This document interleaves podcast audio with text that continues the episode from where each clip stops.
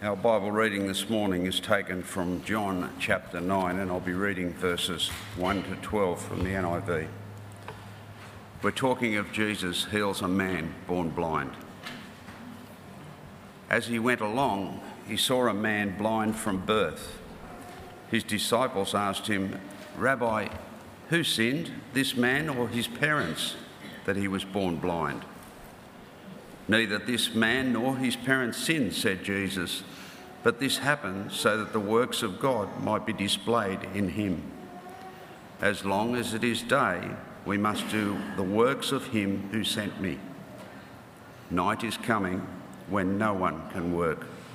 While I am in the world, I am the light of the world.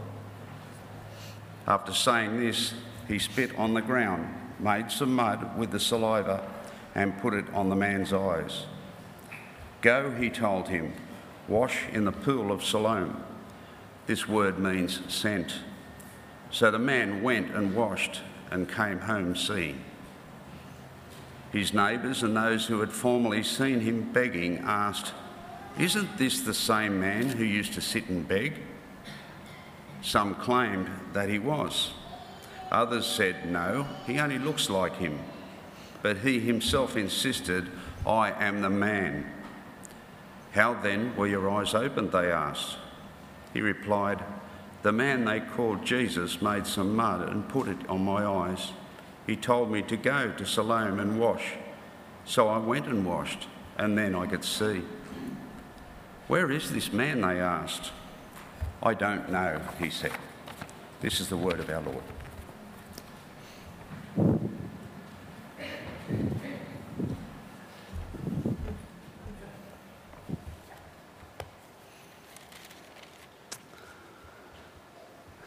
I recall several years ago when I was in youth ministry going to a youth pastor's retreat where a powerful light and darkness exercise took place.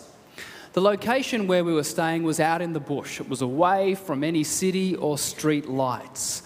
So it got very, very dark at night.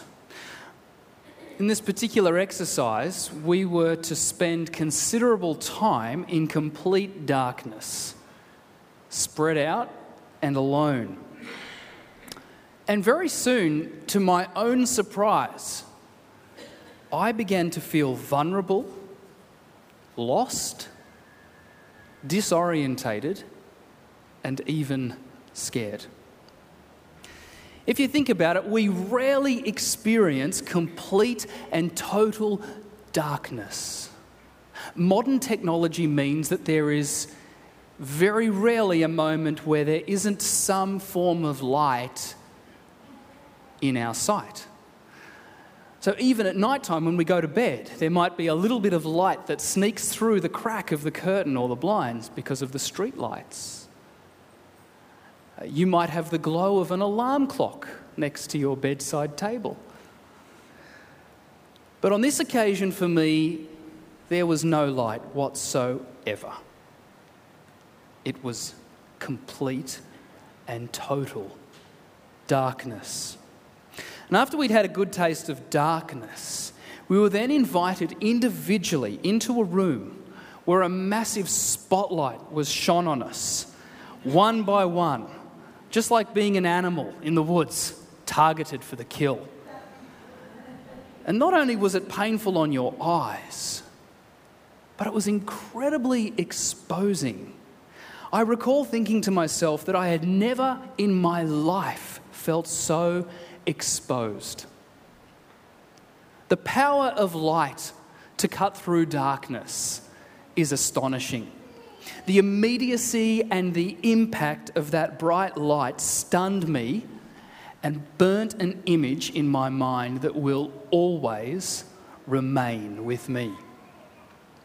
Obviously, the exercise was designed to highlight the contrast between darkness and light, enabling us to understand and appreciate the sense of authority that light has over darkness. Darkness cannot defeat the light. Even the smallest flicker of a candle in a room of darkness stands out and makes a difference. I find it fascinating that the very first words recorded in the Bible of God speaking are, Let there be light. What a powerful statement. In fact, if God could have only ever said one thing that could have a permanent impact on creation, it's hard to think of a better phrase or statement.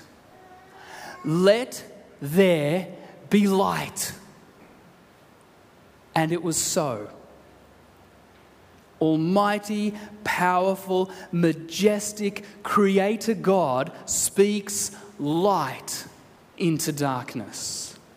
Into the chaotic darkness, light and subsequently life broke through. Light is essential to life and necessary for survival of life on earth.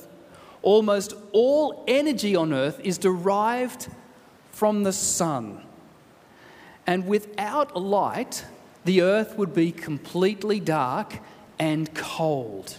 Even the moon gets its glow from reflecting the sun. Now, there are hundreds of references in the scriptures regarding light, including numerous remarks about God being light. For example, 2 Samuel 22 29 or 29 says, You, Lord, are my lamp. The Lord turns my darkness into light. Psalm 27 1. The Lord is my light and my salvation. Whom shall I fear? Psalm 119 105. Your word is a lamp for my feet, a light to my path. 1 John 1 5. God is light. In him there is no darkness. Today we are exploring Jesus' second I am statement. There are eight found in the Gospel of John, and we're working through each one of them week by week. He makes this statement twice, the first being in John 8, verse 12, where he says, I am the light of the world. Whoever follows me will never walk in darkness, but will have the light of life. The second being from our reading today, John 9, verse 5.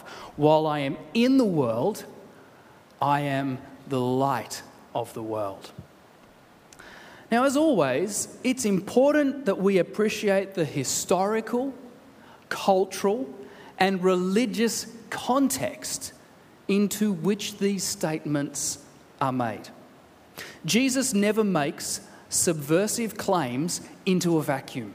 There's always a reason for what he says and when he says it. When we understand that, it really illuminates the text. When it comes to the I am statements, understanding again why Jesus chooses to say them at various points in time really helps underline the significance of what he means just like we saw last week with Jesus saying, I am the bread of life at Passover time. All of the narrative and dialogue that occurs between John 7 to 9 is during the Feast of Tabernacles. And this was one of three great pilgrimage festivals of the Jewish year, the other two being Pentecost and Passover. Now, all three festivals revolve around the agricultural cycle. And this particular celebration marked harvest time. Tabernacles means booths. And during this time, the Israelites camped out in booths or tents for seven days to identify with their desert wandering ancestors. Without going into too much detail, the important thing to realize about tabernacles is that it occurred during autumn. And autumn is the time of year where the days get shorter and the night gets longer. In fact, if the celebration of tabernacles were to happen for us today, it would most likely happen or occur during that period of time where we shift from daylight saving to normal uh, time because the days are getting shorter. And so part of their ritual included ceremonies of light that marked the passing of the season. So, during a time when light is more necessary than normal because the days are getting shorter, and at a time when they are actually celebrating ceremonies of light in the evening to celebrate the light that led them through the desert, Jesus makes his I am the light of the world statement. John's gospel is rich in contrasts, light and darkness being a prominent theme. In fact, the word light is used 23 times in John's gospel, often uh, contrasting darkness. And John will also compare, particularly in chapter 9, spiritual darkness and spiritual light or uh, spiritual and physical blindness. A man who once lived in darkness experiences divine light, while ironically, the Pharisees who claim to possess the light are told they live in darkness. This miracle is a practical demonstration of Jesus' role in bringing light. You see, over in chapter 8, he made this claim that I am the light of the world. And then in chapter 9, he's actually going to exercise and demonstrate just what that looks like. John 9 conveniently breaks into three neat sections the healing of the blind man, interrogation of the healed man, and then Jesus' interpretation of the events. Let's briefly explore the narrative of chapter 9, and then we can explore more deeply and reflect upon what Jesus means when he says, I am the light of the world. Blindness was a far more common in ancient times than it is today. Eye disease had few cures, and the unsanitary conditions, especially with water, increased the risks considerably. Now, unlike all the other blind people that Jesus heals through the Gospels, this man was born blind. What a terrible infection. What a terrible infliction.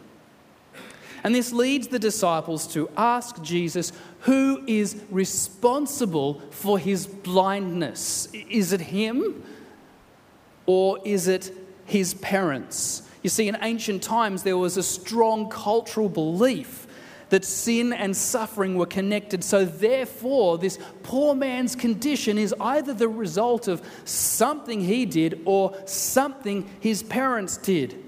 Well, Jesus denies this false assumption immediately. He says that it is neither his nor his parents' fault that he was born blind. After making a mud plaster of spit mixed with dirt and applying it to the man's eyes, which in ancient times was thought to have medicinal power, Jesus tells the man to go and wash this dirt and spit mixture off his eyes in the pool of Siloam. Now, Siloam means sent, which John interprets for us. And this particular pool was the only source of spring water in the city. And therefore, it had ceremonial and religious significance.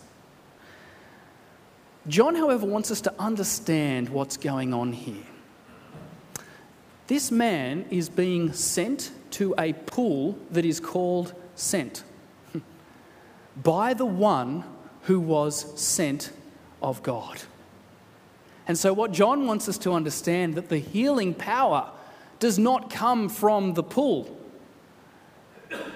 It comes from the one who sent the man to the pool.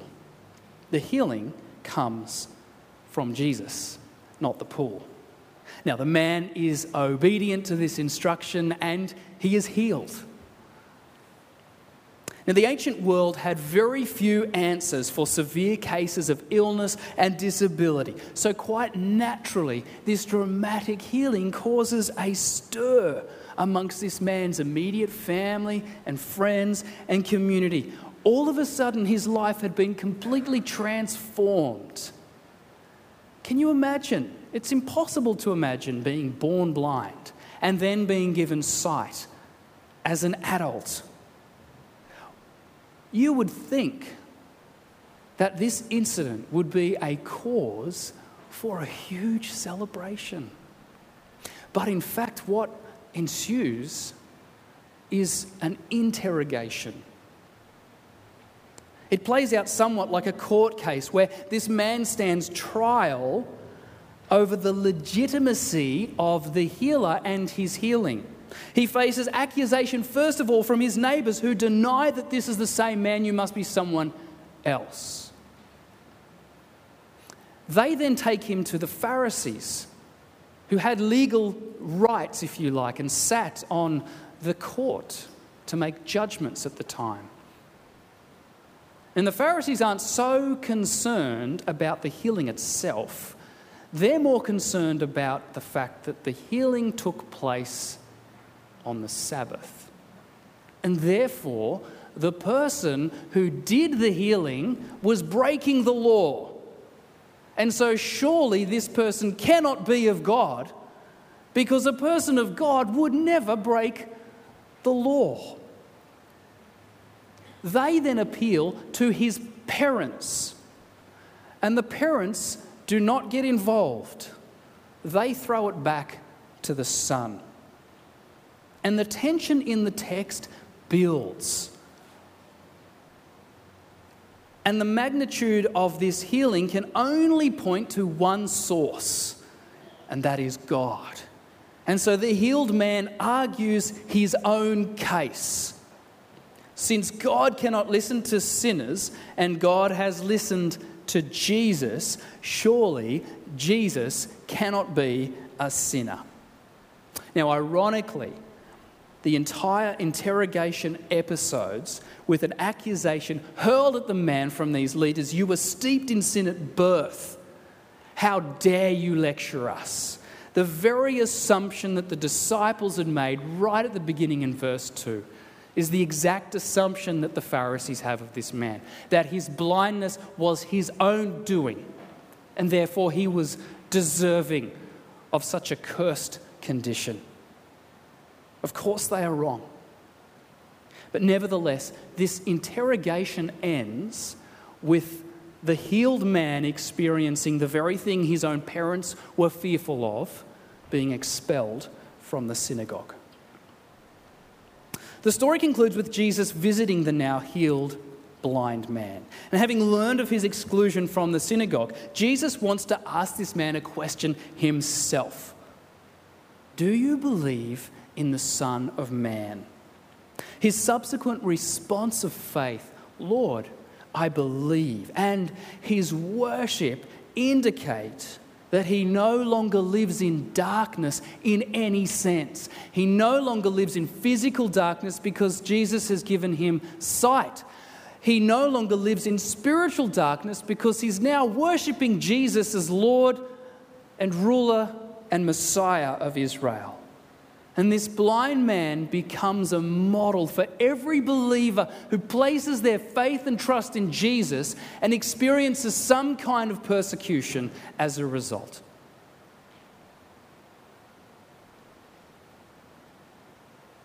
In the face of his accusers, he stood firm and courageous. For him, it was simple only God can heal, and Jesus healed me. Therefore, Jesus is from God. His life had been remarkably altered. Here was someone who sat at the roadside and begged. Here was someone who had absolutely no hope or prospects for any kind of joy in life no employment, no family, and he experienced constant condemnation for being blind because it must have been his own fault. What kind of an existence was that? A terrible one. He was at the absolute bottom of the social ladder.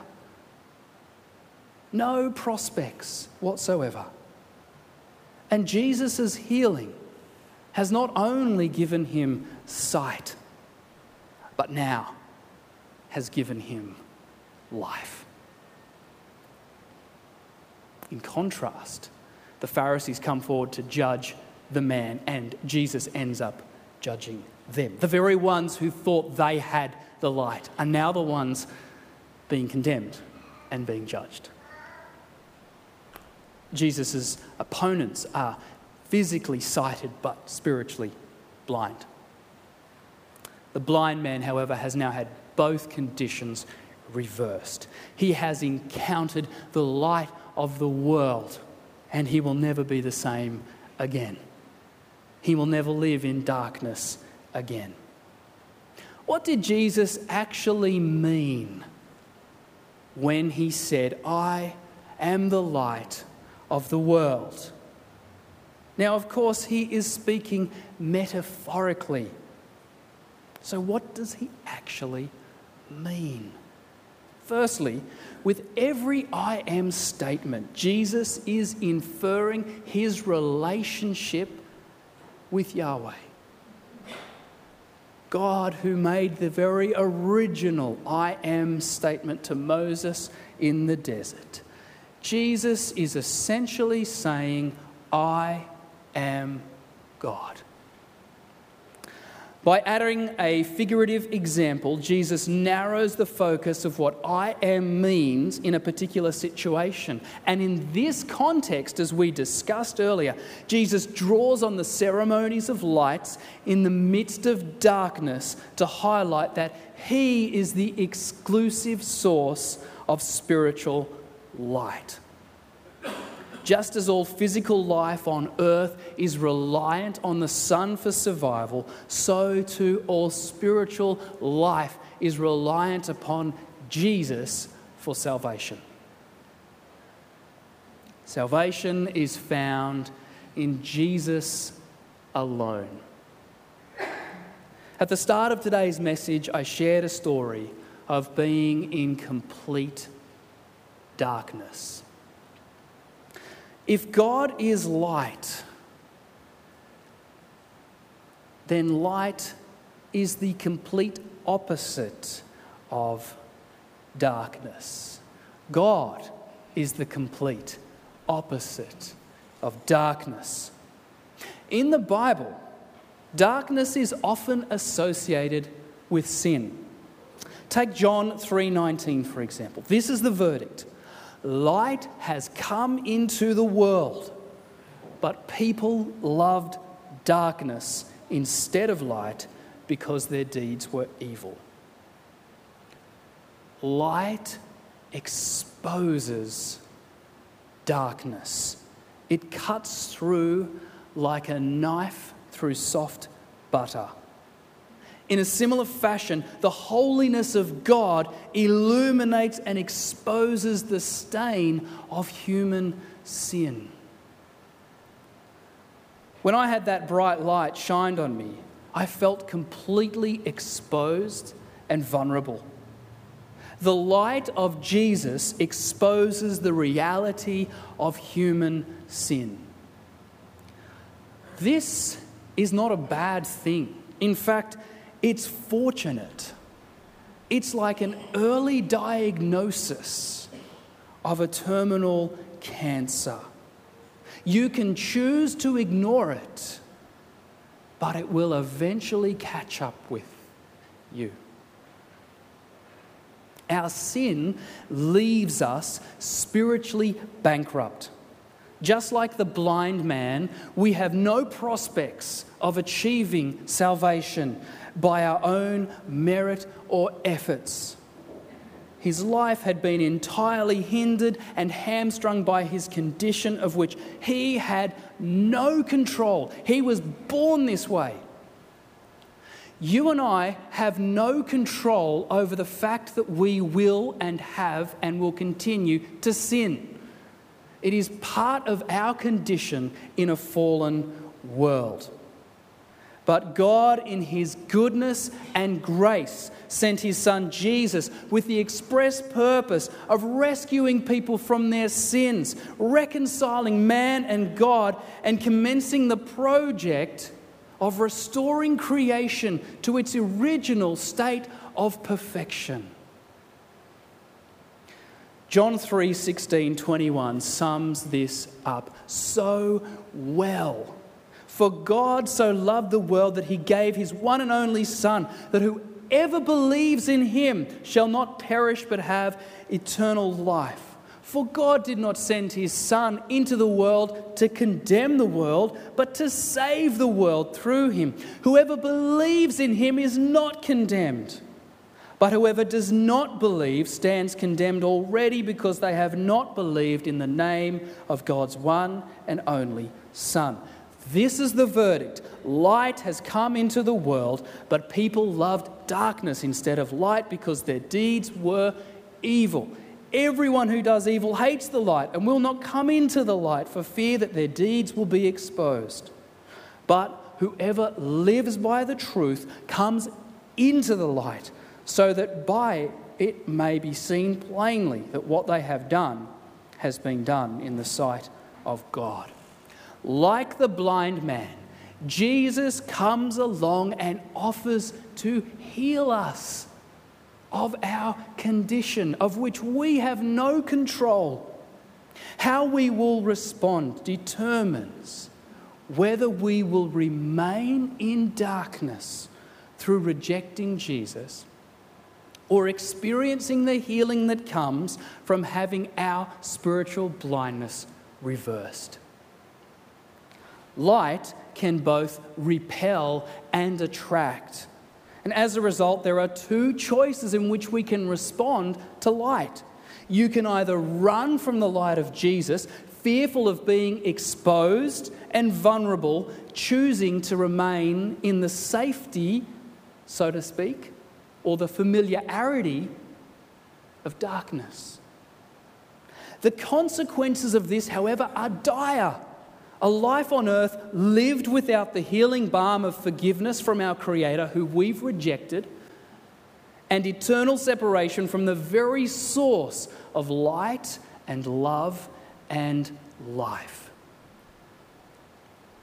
Alternately, you can humbly walk into the light and allow the cleansing presence of Jesus to fill your entire being, enabling you to experience freedom from feelings of shame, guilt, and regret, as well as granting you vision to see the path of life and walk accordingly. Jesus said, Those who follow him will never walk in darkness if we humbly repent of our sins and place our trust in Jesus, then we can be assured of our salvation and know that His light will overwhelm any darkness we face. A number of years ago, we had dimmer lights installed in our lounge and dining room to create different mood lighting. I really love the function of these dimmer lights. Got sick of always having a bright light when there are times when I wanted a softer light. And I want to finish by suggesting that the light of Jesus, in relation to our sinfulness, is much more like a dimmer light than a sharp spotlight, exposing us completely and leaving us to hang out to dry. As we come to Jesus, he will very gently and gradually highlight areas of our lives that are destructive and harmful to our spiritual and physical well being. He always has our best interest at heart. Over time, as the light very gently and gradually gets brighter, we become increasingly aware of how holy Jesus, God, is. We also become increasingly, gradually aware of how unholy we are. And this only makes us more humble and more dependent on God's grace, which is the whole point, because it's never about you. It's always about His grace and His love and His goodness. Jesus is the light of the world. Allow His light to rescue you from the darkness of sin and spiritual blindness into the light of freedom, forgiveness, grace, and the sight of transforming love. Let's pray.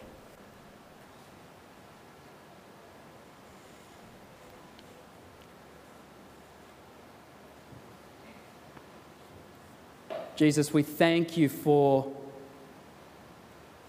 your light that shines into the darkness, that exposes the reality of our condition. Thank you, Lord, that your intention is not to condemn, but for all who would repent and seek your forgiveness. Your intention is to embrace, to forgive, and to set free. And I pray for each person here this morning that you, Lord, might illuminate into each of our lives and very gently show people through the conviction of your Holy Spirit our need for you. And may we have the humility and even the vulnerability to confess our sinfulness and our need for you. And may you come and bring restoration and healing and love and light and life. Thank you that this is available to all who believe. In Jesus' name we pray. Amen.